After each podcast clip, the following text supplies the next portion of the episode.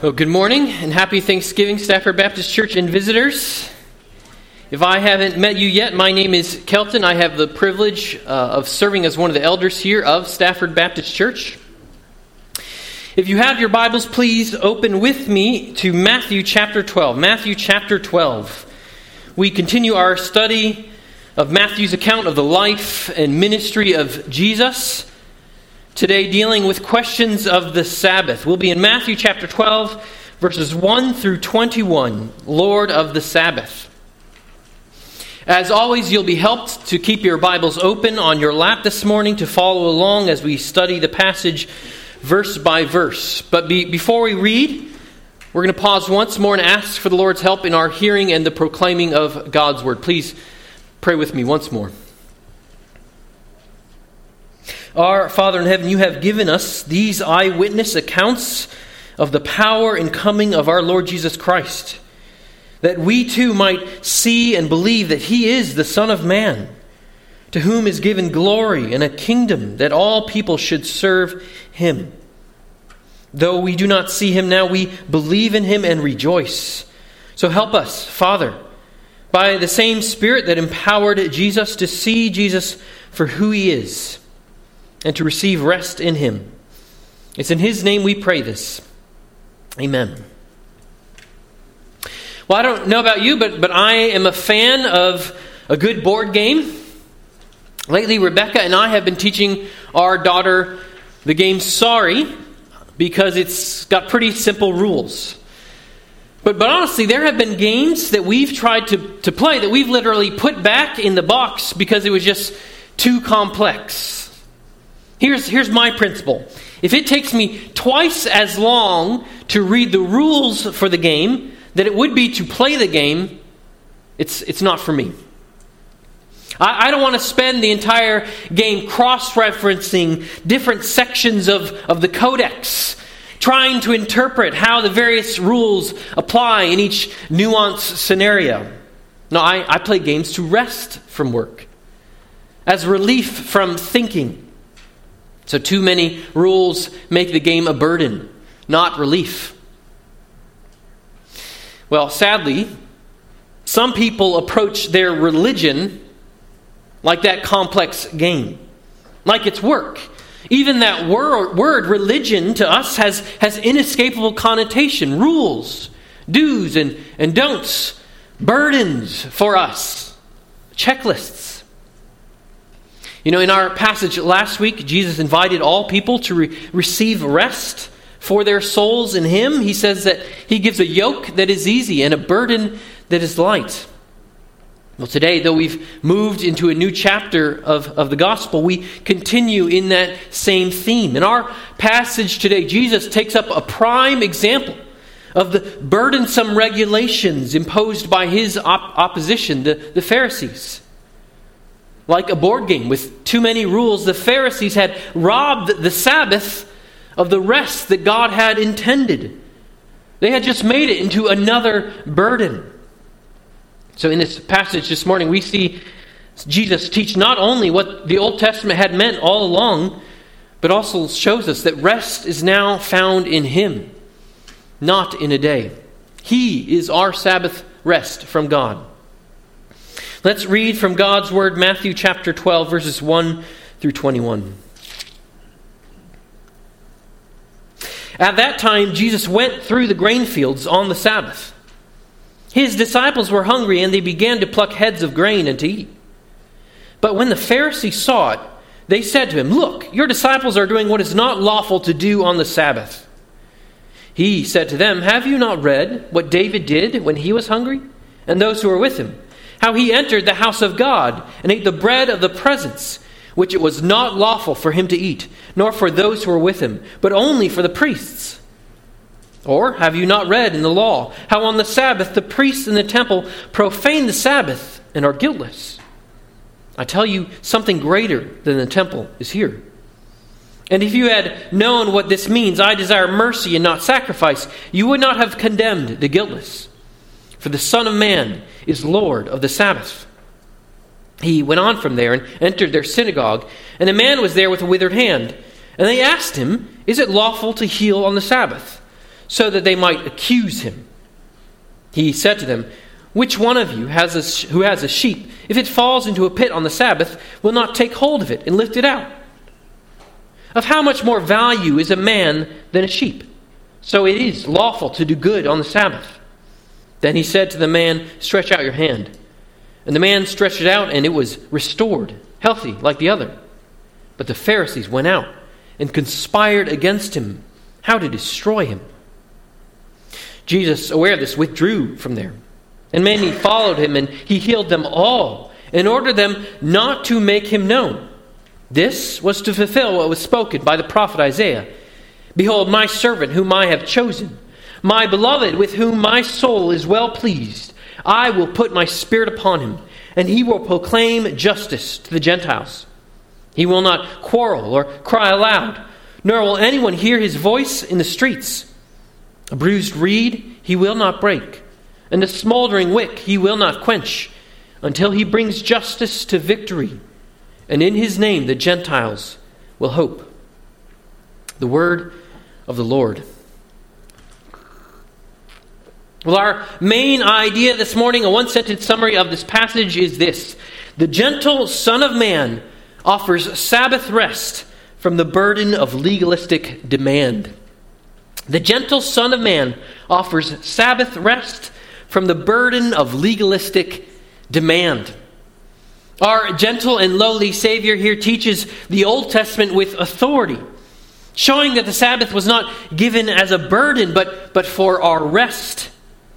But more than that, Jesus teaches here that in his coming kingdom, as the Lord of the Sabbath, he himself is our rest. So he deals gently with us and brings justice to all who hope in him. The gentle Son of Man offers Sabbath rest from the burden of legalistic demand. We're going to see this this morning in two points, two points that highlight who Jesus is and, and what he does. So, first, the Son of Man gives freedom to do good, that in verses 1 through 14. And second, the beloved servant deals gently with the weak. That in 15 through 21. The Son of Man gives freedom to do good, and the beloved servant deals gently with the weak. So let's start back in verse 1, brothers and sisters. In our first point, the Son of Man gives freedom to do good. Here in chapter 12, we're, we're in a different scene from the chapter before, but I trust as we go, we'll see that Matthew put these two stories together because it, it follows the same theme. Our gentle and lowly Savior gives us an easy yoke, a light burden. Rest is found in Him. So the chapter starts with Matthew setting the scene for this confrontation. Jesus and his disciples are now walking through a field on the Sabbath. Matthew is writing to Jews who would be intimately acquainted with the Sabbath and, and all the rules surrounding it. We, we might not have the, the same familiarity. What, what is the Sabbath? Well, we have to start way back in the beginning, right? You'll remember that when God created the heavens and the earth, he did his work in six days. On that sixth day, he created mankind in his own image, the crown of his creation. Then, on the, the following day, the seventh day, he rested. So, from the beginning, one day in seven was set apart by God, holy for his own rest. But it isn't until the Exodus, though, that, that God refers to that seventh day as a Sabbath. That word, Sabbath, simply means rest or to cease. So when, when God gave Israel his Ten Commandments, the, the summary of his law for his people, the Sabbath was the fourth commandment. They were to remember the Sabbath, to keep it holy, to keep it set apart. And they were to do no work on that seventh day as a way for them to rest and to trust God. And this is because it is how God worked in the beginning six days of work and a day of rest. And in fact, we learn that the Sabbath was the sign of the Mosaic covenant. Much like we learn that the rainbow was with, with Noah, the, the act of circumcision was with Abraham. The Sabbath was a reminder to the people of their covenant obligations. Exodus 31, starting verse 12. the Lord said to Moses, You are to speak to the people of Israel and say, Above all, you shall keep my Sabbaths, for this is a sign between me and you throughout your generations, that you may know that I, the Lord, sanctify you. You shall keep the Sabbath, because it is holy for you. Everyone who profanes it shall be put to death. Whoever does any work on it, that soul shall be cut off from among his people. Well, first, in that passage, we see the sign of the Sabbath was to remind them that they are sanctified by God week in, week out, this reminder. But additionally, we see that why Jews took this command so seriously.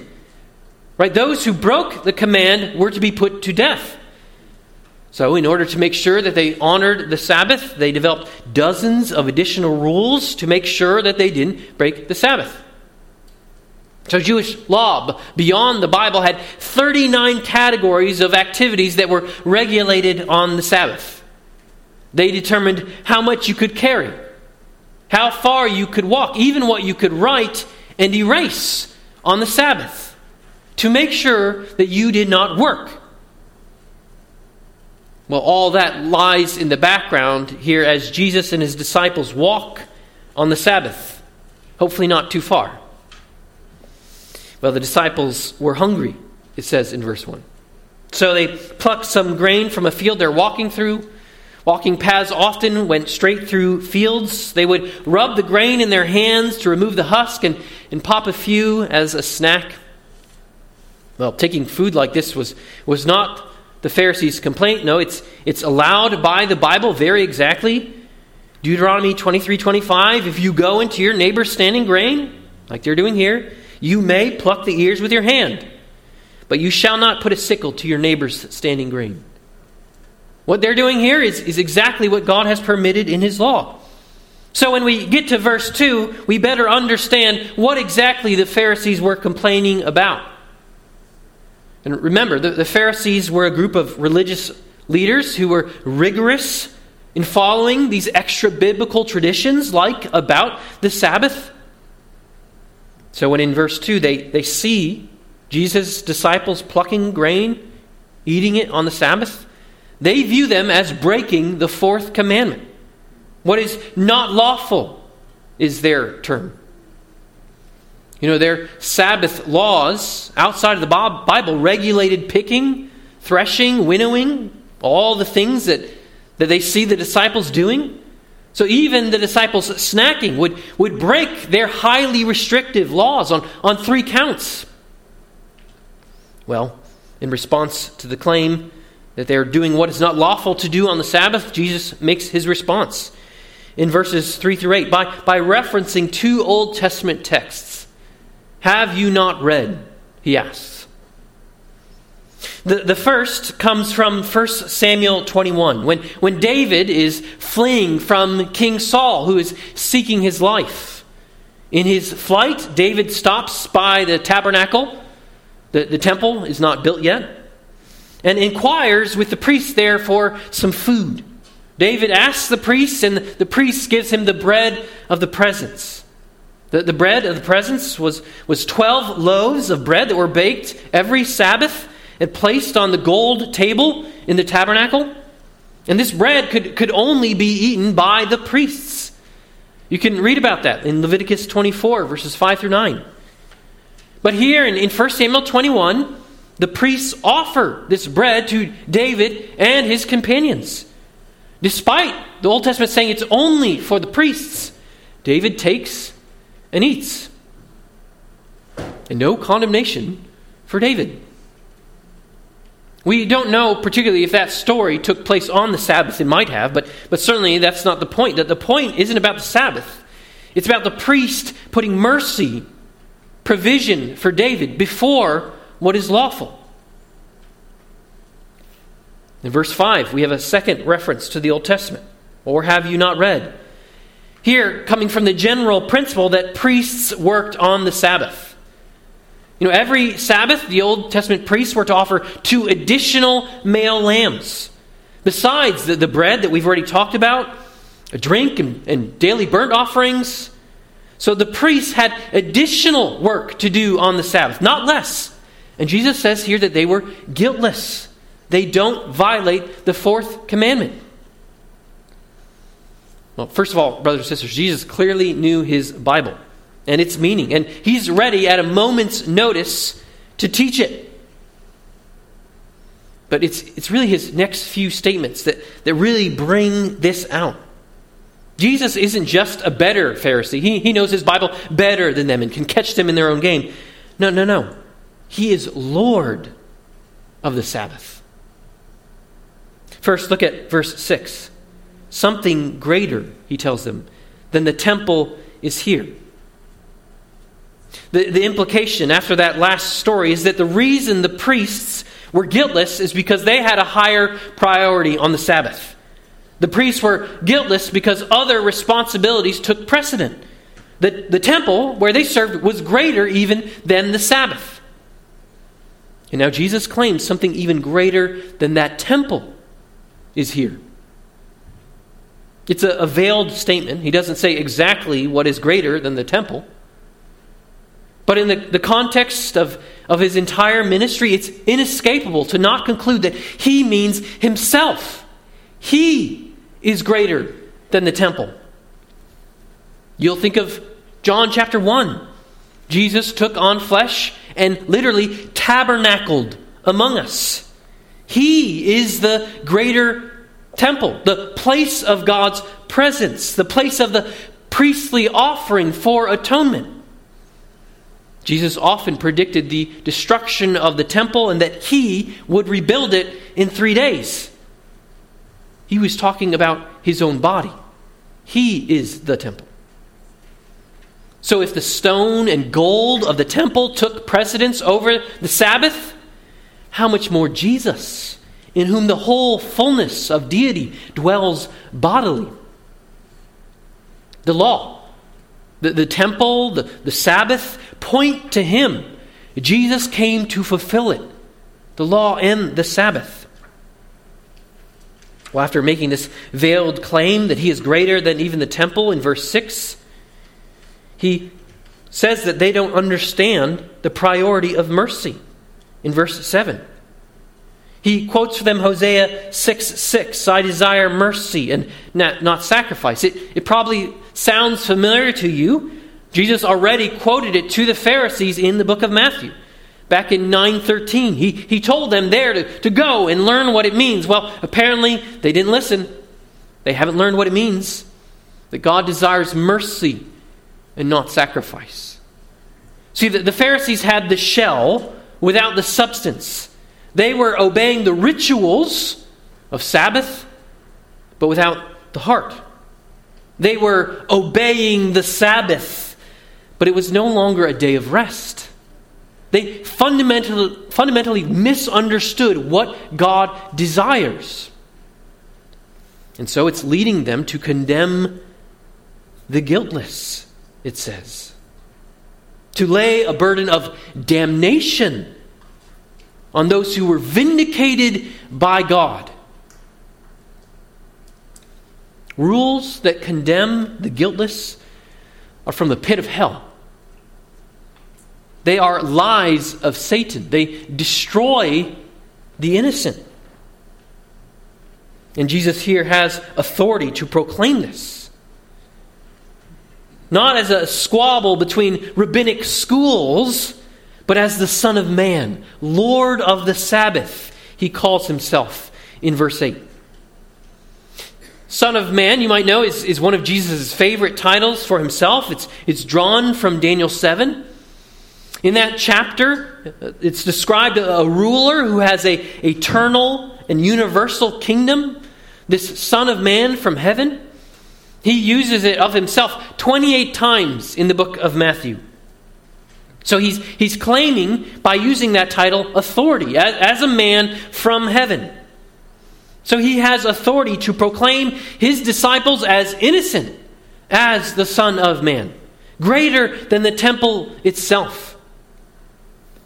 In calling himself Lord of the Sabbath, he is calling himself Lord of the law.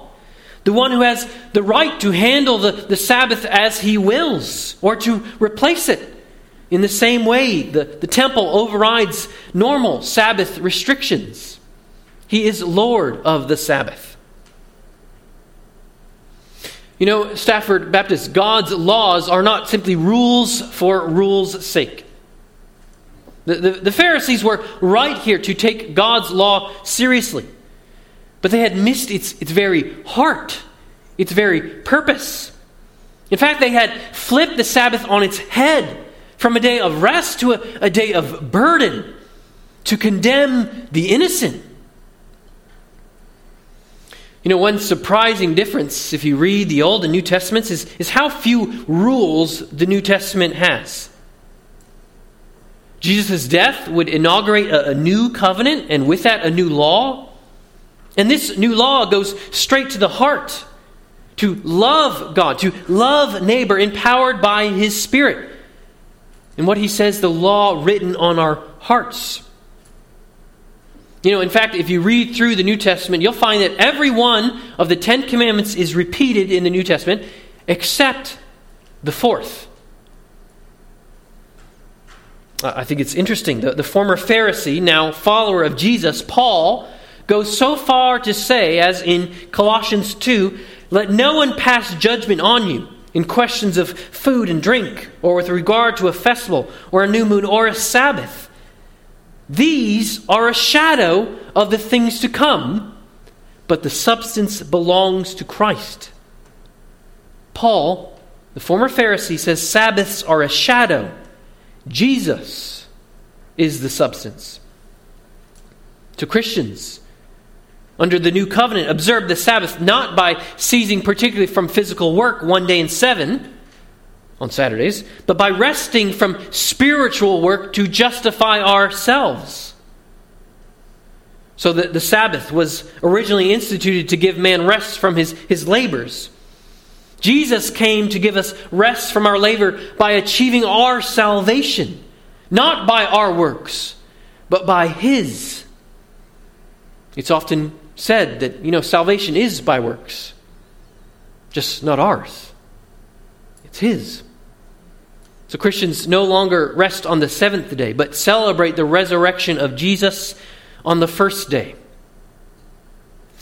Hebrews chapter 4, verses 9 and 10 puts it clearly. It writes So then there remains a Sabbath rest for the people of God.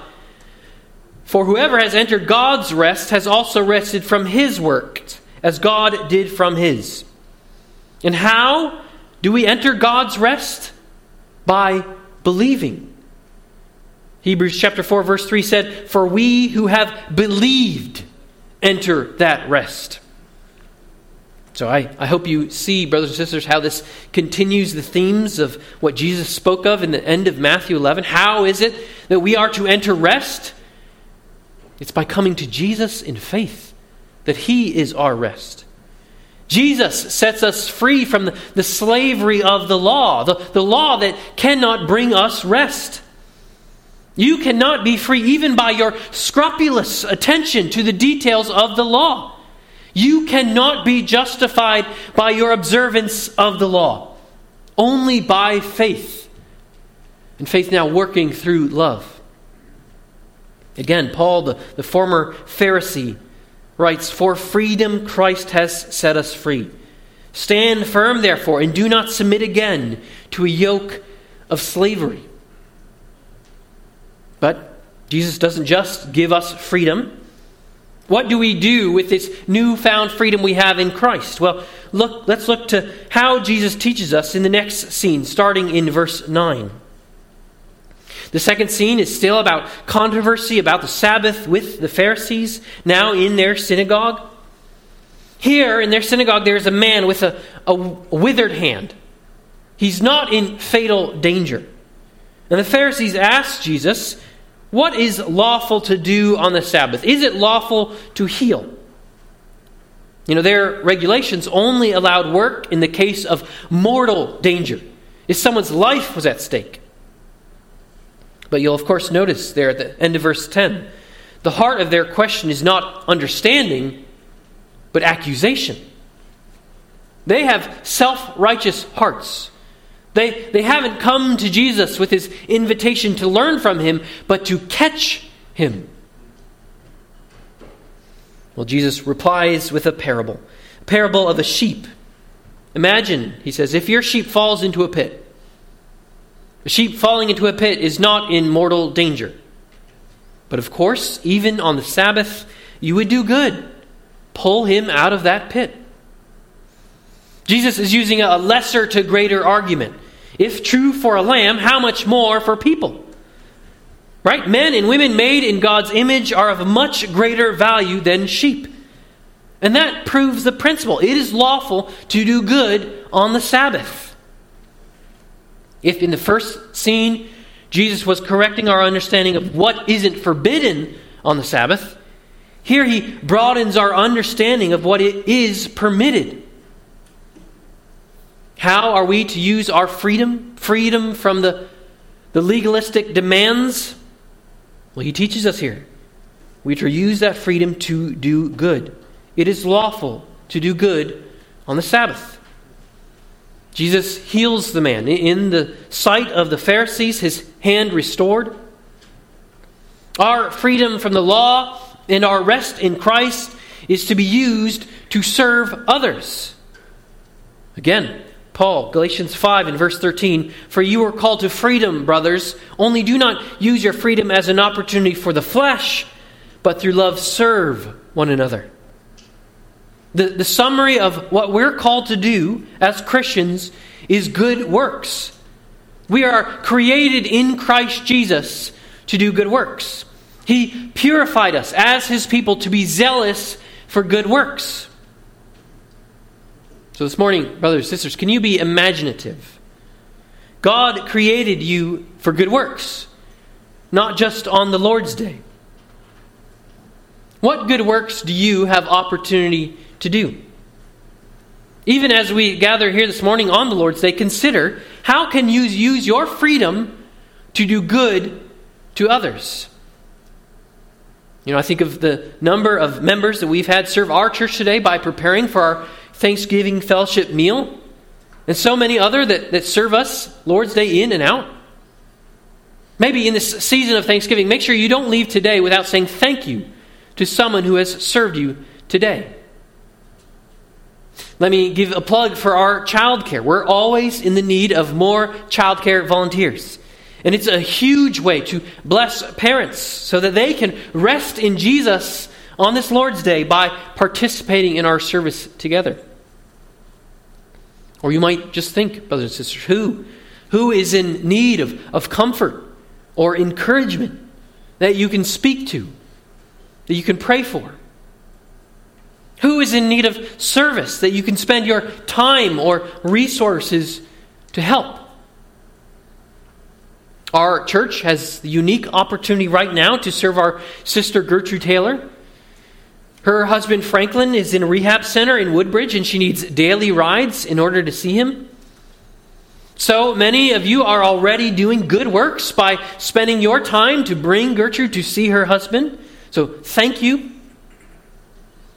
How is it maybe that you can rearrange your schedule to serve our sister in this difficult season? But again, church, use your imagination. We don't have a, a, confined list of the required good works in the New Testament. No, no, no. We have freedom, opportunity to good, do good to all in nearly unlimited ways, as far as you can imagine. So, brothers and sisters, we labor in rest in service to Christ by loving our neighbor. It is lawful to do good on the Sabbath. The Pharisees, though, are unfortunately still enslaved. Under the yoke of their own legalistic demands, they condemn the innocent. First, the disciples, and now Jesus himself. In verse 14, they, they leave and conspire how to destroy him, how to kill him. This is deeply ironic. Know, their laws permitted on the Sabbath only help in the case of mortal danger. Well, what do they do? Well, they go out and on the Sabbath plot mortal danger. But Jesus, in his heart, knows He withdraws. Let's look at verses 15 through 21 in our second point. The beloved servant deals gently with the weak. The beloved servant deals gently with the weak. In verse 15, Jesus avoids any further conflict with these Pharisees. He continues to heal and do good, but away from the prying eyes of the Pharisees. As he heals, you see in verse 16, Jesus orders them not to make him known. His time has not yet come. Well, in the rest of our passage, 17 through the end, Matthew gives us his interpretation of these events. Right? It's his understanding of the significance of what Jesus is doing here for us in this section.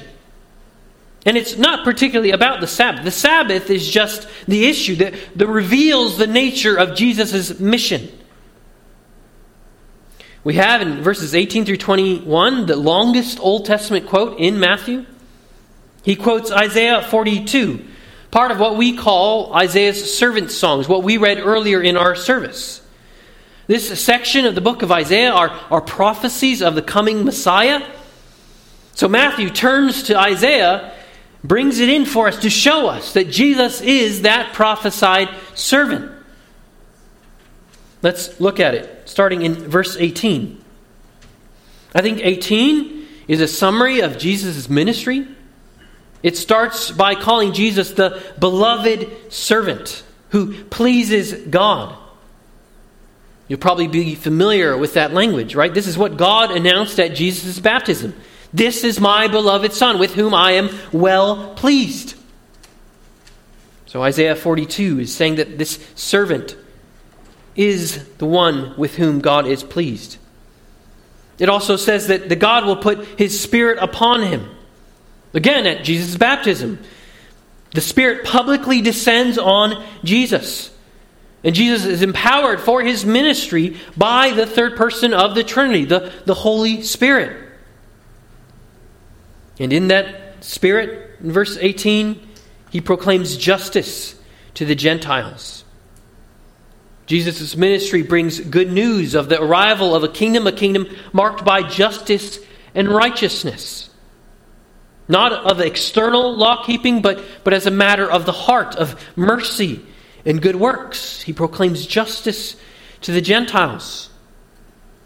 But justice also means judgment on those who reject him. Verses 19 and 20, though, I think give us particular insight on this episode of the Pharisees in, in Matthew 12. I think that's why Matthew turns particularly to Isaiah 42. It says there in verse 19, He will not quarrel or cry aloud, nor will anyone hear his voice in the streets. I think that's what we're seeing here in, in Matthew 12. Jesus' conduct under pressure is nothing less than the fulfillment of prophecy. Though the, the Pharisees plot to kill him, and Jesus knows it, he doesn't make a scene. He doesn't fight with them. You know, when, when, when Isaiah says that, that no one will hear his voice in the streets, it doesn't mean that he will be utterly silent, right? He still has to proclaim justice in verse 18. No, but, but that he be gentle and humble and quietly withdraw. This Messiah, this servant, won't be brash. Jesus wasn't violent. He didn't go and organize large protests against the Pharisees, the, the oppressors. Right? He didn't broadcast their plot in righteous rage, even to his disciples, his inner circle. No, rather, he endured mistreatment and false accusations. He quietly showed mercy and goodness and proclaimed himself as Lord. He told those he healed to keep it quiet, too. In verse 20, he was gentle with the weak. I don't know if you've ever seen a, a damaged, a, a bruised reed, but they, they break easily. And a smoldering wick is, is easy to be put out. This is saying that Jesus, the, the beloved servant, will, will not be callous to the weak and suffering. He is gentle and merciful. He doesn't add any burdens to them that would break them or quench them. No, he calls them to rest and rest in himself. Richard Sibbes, an English Puritan, wrote a whole book on this one verse that we are all bruised reeds in need of a gentle healing that we find in Jesus. He wrote this of Jesus As a mother is tenderest toward the most diseased and weakest child, so Christ most mercifully inclines to the weakest. The vine steadies itself upon the elm, and the weakest creatures often have the strongest shelters. The consciousness of the church's weakness makes her willing to lean on her beloved and to hide herself under his wing. Church, Jesus is our strength in rest. We, in our consciousness of our weakness, lean on our beloved, and he is gentle with us. Sibb would elsewhere write that there is more mercy in Christ than sin in us. And he is a skilled physician, able to support and heal us. In verse 20, goes on to say that Jesus will always be like this until he brings justice to victory. That time is not yet, but it will certainly come, and he will do this until that time. Jesus will have a ministry so gentle and compassionate that the weak are not trampled or crushed until the full righteousness of God triumphs. And it says there in verse 21 that Jesus is the source of, of hope to all nations. Not just the hope to, to Israel, but the Gentiles too. His kingdom includes all people, all are welcome.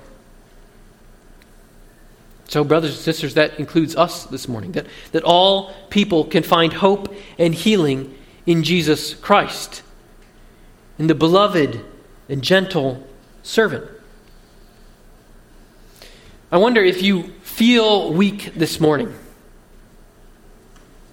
Do you feel your need for rest and strength? Those who have been bruised by their own sins or burdened by the self righteous can find a tender hand in Jesus. You know, I think we can all recall going to the doctor or emergency room because something was wrong with our bodies and we felt it. Our need drove us to enable help. Well, brothers and sisters, it is a mercy of God to feel that need because of our sin because we are bruised and broken, that we cannot heal ourselves. That when sinned against, we don't have the resources to make things right. We cannot bring ultimate justice. When suffering under trials, we don't have the strength to endure alone. But Jesus will not break or quench you. He will bandage bruises and nurture your flame. He has infinite power and humility to meet us in our every need. And our Savior can meet us, can meet our sin with inexhaustible mercy because He took on Himself infinite wrath. The, the Son of Man, the Lord of the Sabbath, was humble, even to the point of death you know, he, he did not quarrel or cr- cry aloud when the, the Pharisees' plot was made public. When he was unjustly arrested, when he was wickedly executed. You know, he could have called on legions of angels. He could have come down from that cross. He could have burned his adversaries with fire. But instead, he willingly took on our sin and died in our place.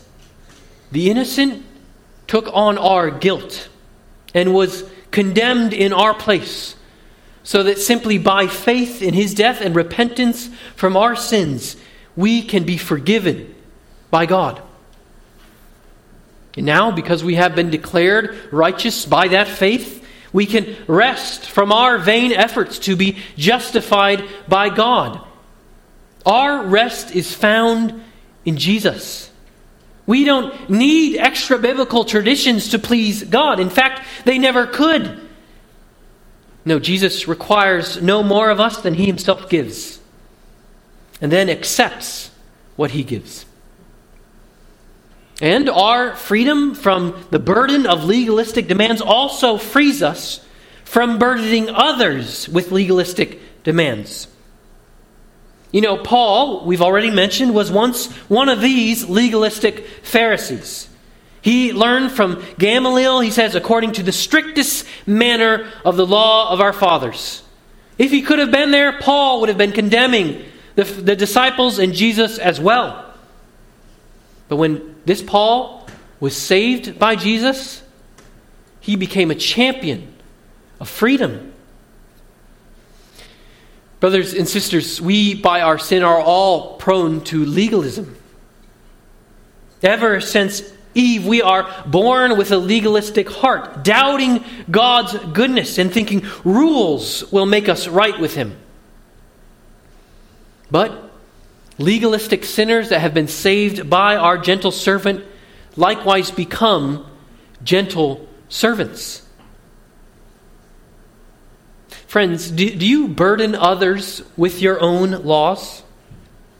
Okay, maybe not outright laws, but, but your expectations. This is what real holiness looks like. And you add your condemnation to the guiltless. Maybe it's in your expectations of outward appearance or demeanor or what leisure activities are or are not permitted that are found nowhere in God's Word, that have nothing to do with true righteousness. Well, the invitation to you this morning is to come to the freedom found in Christ. Do not submit again to the yoke of slavery. It cannot give you true peace and rest. Brothers and sisters, we want a culture in this church that is shaped by the gospel, that is shaped by this gentle Savior that does not break a bruised reed. We want to add no unnecessary burden to weary sinners, ourselves or to others. But you know, there is a opposite danger. To abandon legalism by falling into the opposite ditch, the ditch that totally rejects God's law. No, that's, that's just as much a danger. The answer, no, is to, to join together God's goodness and God's law. What God requires of us is a reflection of His own goodness. It reflects His character. All that He commands is good, and He is good in all that He commands. Every commandment that He gives is good, kind, and generous, because he is good, kind, and generous. The legalist, the legalist doesn't view God as good because they are convinced they have to earn things from God.